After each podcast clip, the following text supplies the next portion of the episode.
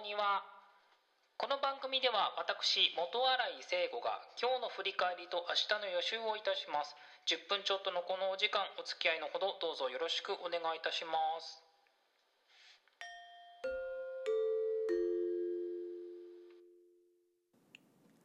2021年7月12日月曜日今日はどんな一日だったでしょうか？えー、はじめまして元新井聖吾と申します。どうぞよろしくお願いいたします。この番組はこう今日の出来事を振り返りつつ明日の準備を私がしていくという番組でございます。基本的には今日と明日の話をしようかなと思ってるんですけど、まあ、そこから波及してなんかあの別のこと話したりするかもなとか思ってます。でたまにはこう読んだ本の話とかあと見た映画の話とか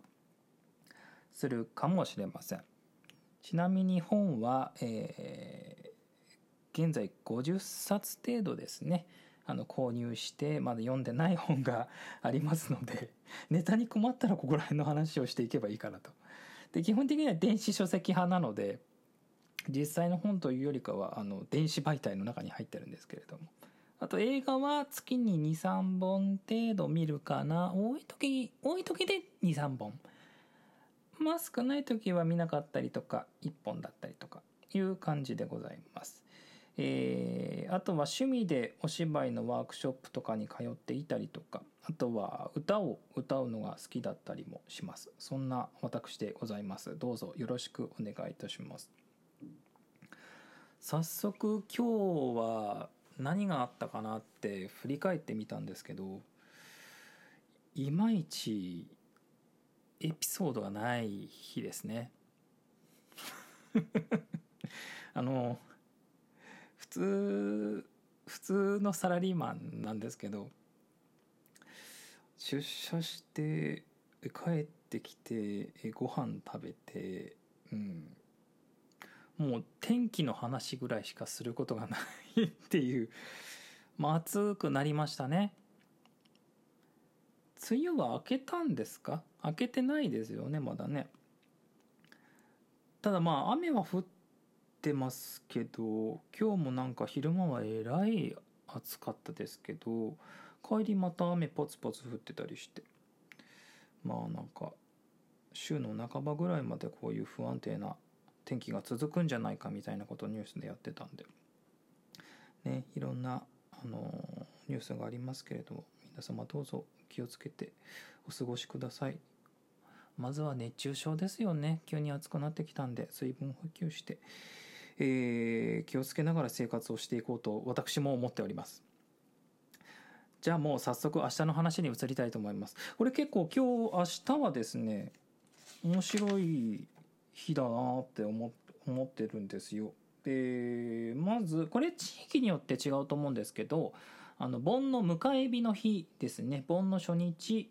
えー、まあ家の前で火を焚いて祖先のお礼を迎えると。もともとは旧暦の7月13日に行われていたもので現代では地域などにより新暦まあ、えー、明日7月13日とかあとは1ヶ月遅らせた8月13日などに行われていると。私もこれ明日あの迎え日予定しております。ね昔昔というか私が子供の頃はもうおじいちゃんおばあちゃん家に友達が田舎帰ってその時にやってるような感じだったんですかね。どれぐらいの人がこれ迎え火ってやってるんですかね今は。ねうちの周りでは多分本当にうちぐらいだと思うんですけど。えー、それから、えー、日本標準時晴天記念日、えー、1886年7月13日に統計135度を日本標準時とし1888年1月1日よりこれを実施するという内容の勅令第51号本書四五線経度計算方法の標準時の件が交付されたことを由来していると。いうそうでございます時間って不思議ですよねあの前興味があって時間というよりかまああの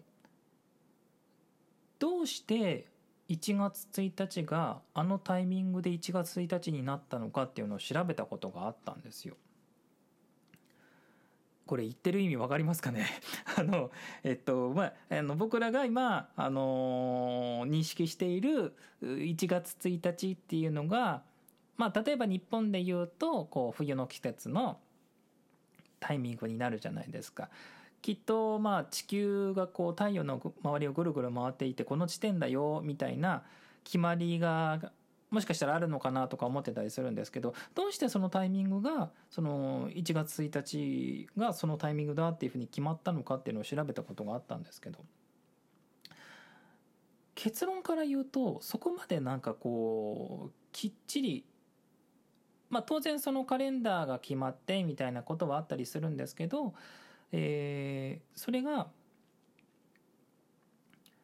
こう長い間いろんなこう風習とか習慣とかで、えー、蓄積蓄積されていったものの結果あのタイミングになっているだけみたいで。こう時間に関しても朝の5時とか6時とか夜中の12時とかあったりしますけどあれもそのグリニッジの標準時があってで、え、それからあの経度ごとにこう時間がずれてってとかっていう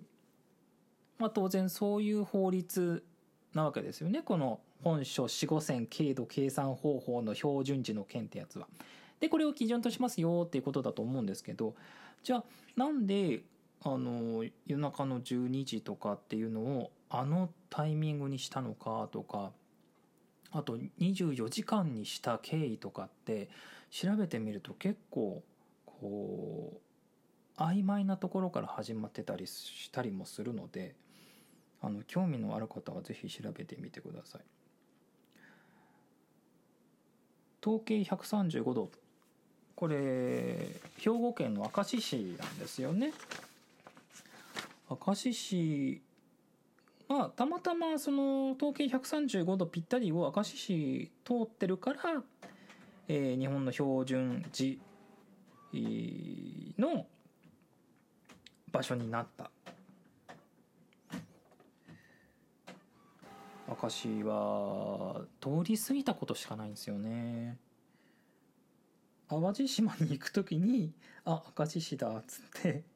明石海峡大橋を通ってるっていうその記憶しかないんでどんなまあのなんかあるんですよね。あのこの四五線通ってるよっていう場所が。あるっていうのは知ってるんですけどえー、まあ気が向いたら行ってみようかな。まあ、淡路島は僕好きなのであとねまた行きたいなって思ってる場所でもあるのでついでにちょっと若も立ち寄ってみようかな。ただ今こういう状況なんでねいつ行けるかなっていうのは分かんないですけどね。えー、それからナイスの日だそうです。これちょっと僕納得いかなかったんですけどナイスってあの語呂合わせなんですけどあのない、うん、713でナイスなんですよね。だから7はな。で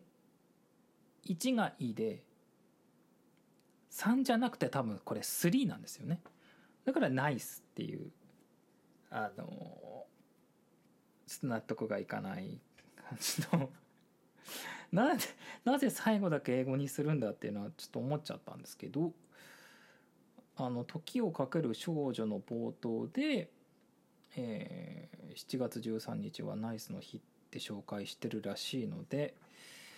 えー、確かアマプラで今見れるはずなので、えー、見れる方は確認してみてください。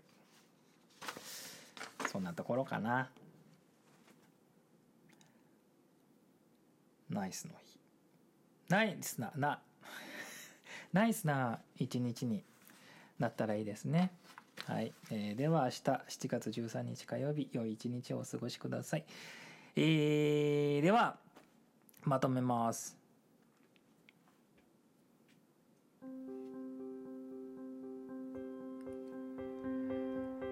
あのー、明日会社会社というかまあ振り替えでお休みなんですよ私。で予定があったんですけどちょっとその予定が飛んでしまいまして何しようかなと思ってどうしようってちょっとこれ収録する前からずっと思ってたんですけど一向にいい案が浮かばないのでまあ本でも読むかなっていう